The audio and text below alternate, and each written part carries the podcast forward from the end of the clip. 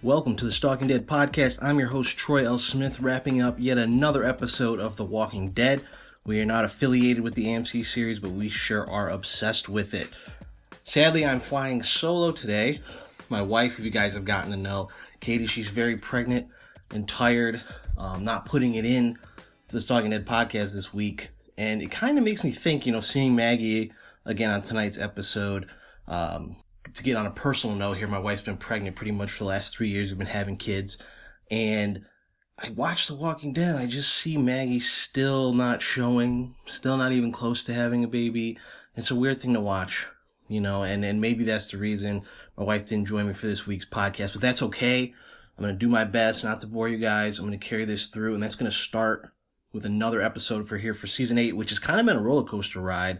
It's been very, people have been very critical of season eight. The ratings have been dropping, yet I kind of think maybe the show's back on track, at least heading into the finale uh, in several weeks, and then into season nine, we're getting a new showrunner. But to recap this episode, a uh, few things struck me. First off was Tara, who decided to go rogue and try, at least, to kill Dwight. You aren't seriously going to listen to him. It's too dangerous for the Savior, so you're going to send us? Are you kidding me? They have us boxed in. Tara has a point. Why should we trust him? He could turn on us like he turned on his own people. I didn't just turn on them. I killed them. Daryl saw it. Rosita saw it. You saw it.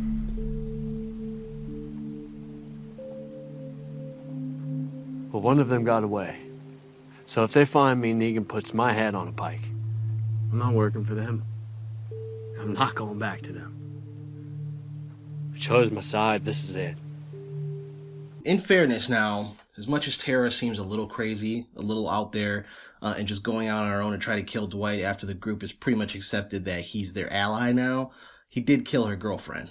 You know, so it, it makes sense um, but you have to wonder where's this going because if Dwight uh, can't really get onto this team's side, will he, you know, make that full double agent move and, and really become an intricate part of the storyline as he does in the comic book? Right now, he's got Tara trying to kill him, so it doesn't bode too well for Dwight.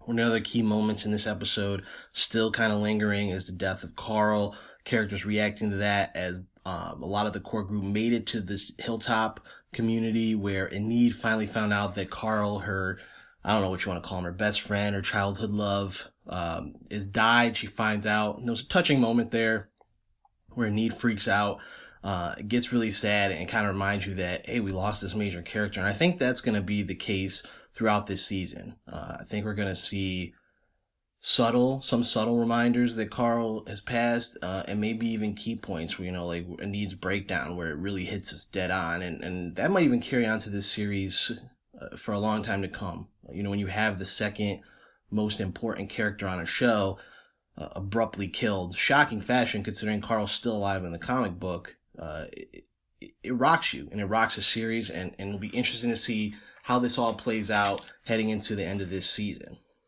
Another key moment from the episode that I found really interesting uh, was Father Gabriel's storyline. Here we have a character who has an illness that's not related to him getting bit, and he might be going blind. And the reason this is interesting is, is the fact that Father Gabriel goes in a different direction in the comic book. Uh, meaning that his story plays out. There's a brutal death at the end of the Whisper story story arc, and clearly the show has decided to do some other things with Father Gabriel. Now, maybe that plays out the same way at some point, but this illness that he has is completely uh, original to the AMC storyline, and, and they kind of hooked me with it in that fact because if you think about it, the Father Gabriel character start off, you know, intriguing, got really boring. Uh, the show didn't seem to know what to do with him. He disappeared for a while, and now he's kind of got this this this storyline that's interesting with with the illness and you know following him and Dr. Carson. I was actually quite shocked when the Saviors caught up to them and killed Dr. Carson again. You can go back to the Maggie storyline with the baby. I don't know who's going to give birth to this baby with Dr. Carson dead now, but Father Gabriel um, being recaptured by the saviors. It'll be interesting to see where this goes. I think that plays into some of the things we've seen with Eugene. Obviously, Negan has taken a liking to uh, Father Gabriel, so I think he's got a storyline now that people are willing to latch on to, and it'd be interesting to see how that plays out. Also, why is this man going blind? You know, I'm very curious as to what this illness is, and if it even plays into the same illness that's caused the zombie apocalypse. Then you have Negan, who's tainting weapons. Uh, you know, this idea, and, and people have been waiting for this for a long time. For readers of the comic book, those of you out there you know you've been waiting. We thought we were going to see this earlier, where the saviors are tainting weapons, arrows, knives with Walker uh, blood. So not only when you stab someone do you hurt them, potentially kill them, you're infecting them with the disease. And it's really shocking at whose idea it was. And that would be Eugene. And that brings me to one of the bigger points that I take away from this episode. How much do we really hate Eugene right now? the honest truth is a lot. I mean, this is a guy who was in the core group and he sort of ventured off into becoming, you know, a, he was a liar. You know, there's no doubting that. And, and still they accepted him. And now he's full on savior. And I don't know if this is part of a bigger plot that Eugene has to sort of get back with his group and maybe take down the saviors from within. Part of me thinks that Eugene's not that smart, but he shows flashes of his former self. Case in point, earlier this season when he let Gabriel and Dr. Carson go. That was him. But now, you know, he's making bullets like crazy for the Saviors eh, to really arm them in this war against Team Rick. And he's the one suggesting that they dip these weapons in Walker blood to make it, you know, easier to beat their foes. And it's kind of shocking to see, honestly. Uh, and I also, I don't, I'm not sold on it because part of the problem I've had with The Walking Dead, especially lately, they tend to have this character development that I don't think resonates as much as the writers and producers think. Take Eugene, for instance. They have this character that was a liar, and then he sort of comes into his own as this this person who can survive uh, in the in the apocalypse, and then he goes on to join the Saviors, and he tells Negan, you know, I'm Negan. I was Negan before I knew I was Negan. I'm not sure that, that that really has come into, you know, full view. I don't get it. You know, I don't get why Eugene is with the Saviors. If it's a survival of the fittest thing, fine. But to take in as much as he has, to take up with this group and come up with these ways to, to fight Rick's crew and, and how long until he's directly responsible for the deaths of some of the, some of his former friends. Again, this could all be a situation where Eugene is maybe trying to take down the saviors from within. Again, I, I, you know I don't think that's the case, but it's just interesting the way this is all playing out. Admittedly, Sunday night's episode was almost a throwaway, uh, and, I don't like saying that because it did move certain stories along a little bit. Um, the tension between Dwight and Tara and the rest of that group is at all time high. Maggie is running into some problems with the captives, uh, the saviors who are held captive at the hilltop. Um, you know, depriving them of food because they're running out. Eventually, they're going to have to make a decision. I don't think it's going to be a decision that Jesus likes, which maybe maybe brings Maggie and Jesus, uh, uh you know, to a, a conflict point that we didn't see coming. You know, obviously, Father Gabriel has his illness. He's going blind. We don't know where that's going, but it's an intriguing point for a character that is finally kind of coming into his own. Interesting, in a, in a side story here, a couple years ago, I was at the Wizard World in Cleveland covering it, and the actor who plays Father Gabriel um, was, you know, one of the guests, you know, and they were pushing The Walking Dead. Obviously, for people who follow his career, he was also on The Wire, and Seth, uh, which I believe his name is, he no one was in his line, and I, I, felt bad for him. He was just sitting there on his phone with with a publicist or manager next to him.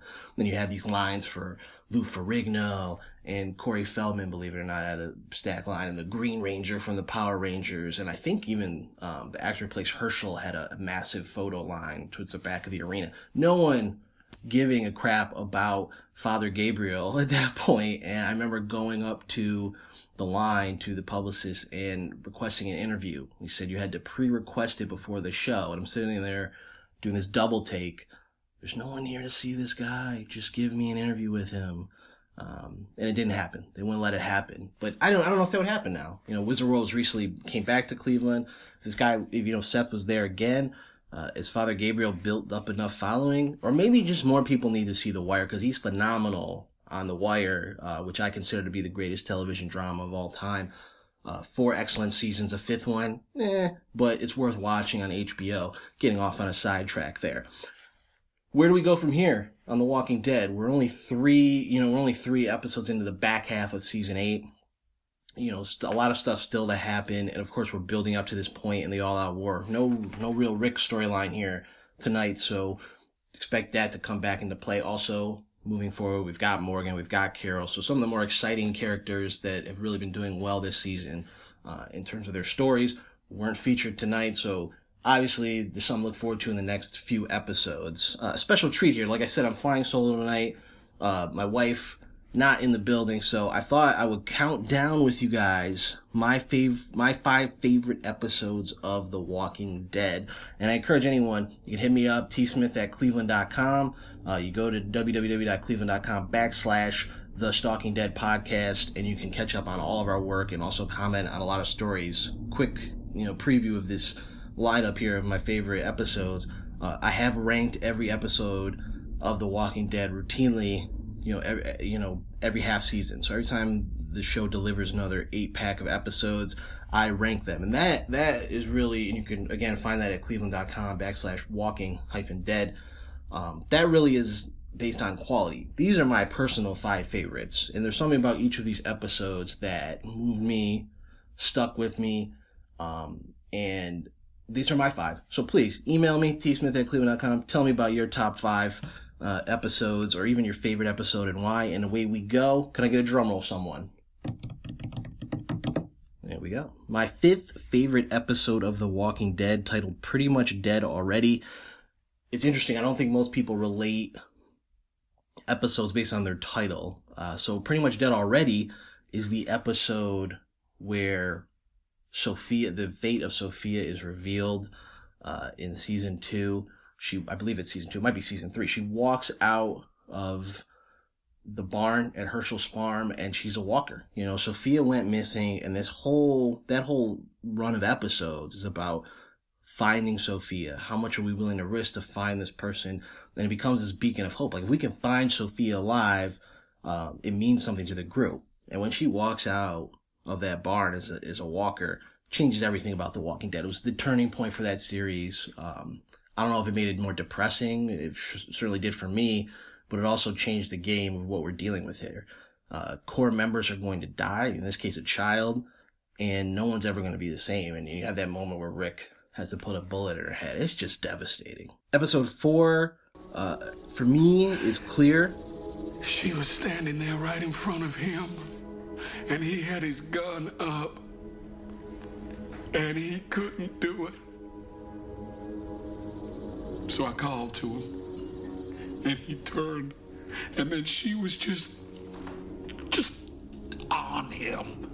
And I see red. I see red. Everything is red. Everything I see is red, and I do it.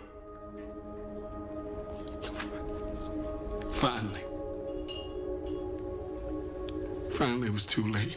And that's from season three. That is the return of Morgan at that time, if you look back, it was epic. You know, it was this one-off episode, steps away from the rest of the series for that moment of what's going on. And Rick, Michonne, and Carl, who were becoming the core three characters at that point. The relationship between the three of them was really growing, and and uh, Michonne was kind of becoming part of the group, and Rick was welcoming welcoming her in more, and her and Carl were bonding. And then they show up, and Rick runs into this friend, you know, from episode one of The Walking Dead. We had not seen Morgan. What happened to him? What happened to his son?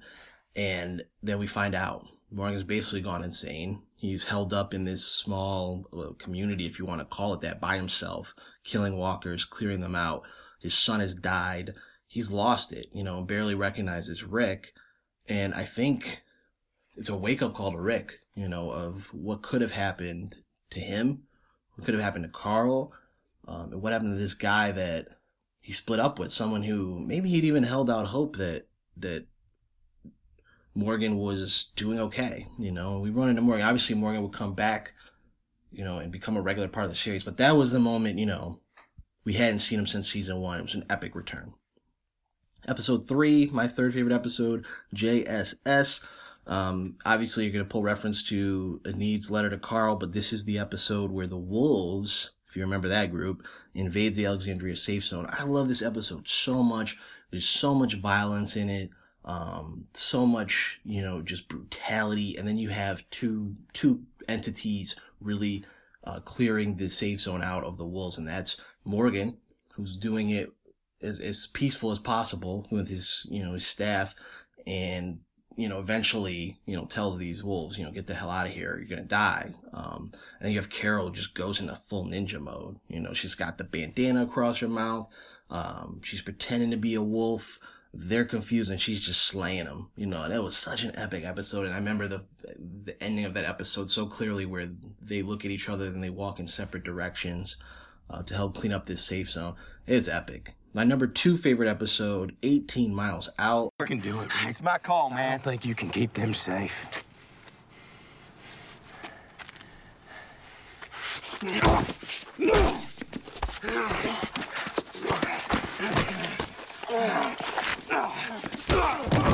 We're going back again to Hershel's farm, and this is the moment where Shane and Rick finally come to blows. They take Randall, who you remember is a a person from another community that they run into after Hershel ventures out to a bar. Um, he hurts his leg.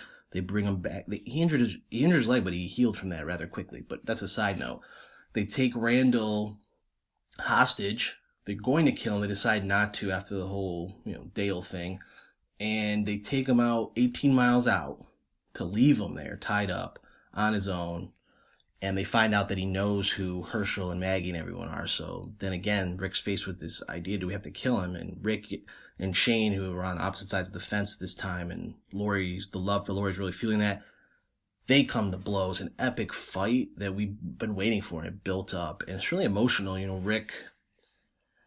I wouldn't say, you know, Rick winds up getting the best of Shane, so to speak. You know, Shane almost dies. Rick comes back and saves him. And I remember clearly, you know, the car ride back Shane staring out at a walker in a field, and that's kind of that moment where you know he's gone, um, which builds to the conclusion of that season. But a great episode, so much tension and conflict. And now to my number one. It is Here's Not Here, um, which is an odd episode choice for some people because it's just Morgan. Um, it's the episode where we get Morgan's backstory, what happened to him from the clear episode until coming back to the group, why he became the value life so much and his time with Eastman. Um, such a human and humane episode. Um, and really to get back to that spirit of the first season, the first episode of The Walking Dead. You know, what the zombie apocalypse does to people, how to remain human in a world that's ruled by the dead. Um, such a great episode. Uh, I think it was an hour and a half long. Uh, I think it moved a lot of people. It was striking, you know, and, and then I think that really is the groundwork for Morgan being the type of character that can go to Fear the Walking Dead and get people excited about that series again. We shall see. Thanks for joining me again. Wife she'll be back next week. I'm guaranteeing that. And I will be here as well. Thanks for listening to the Stalking Dead podcast. For anything else, you can visit cleveland.com backslash The Walking Dead. I am Troy L. Smith. And remember, You step outside, you risk your life. You take a drink of water, you risk your life. And nowadays you breathe and you risk your life. I live by that. See you guys.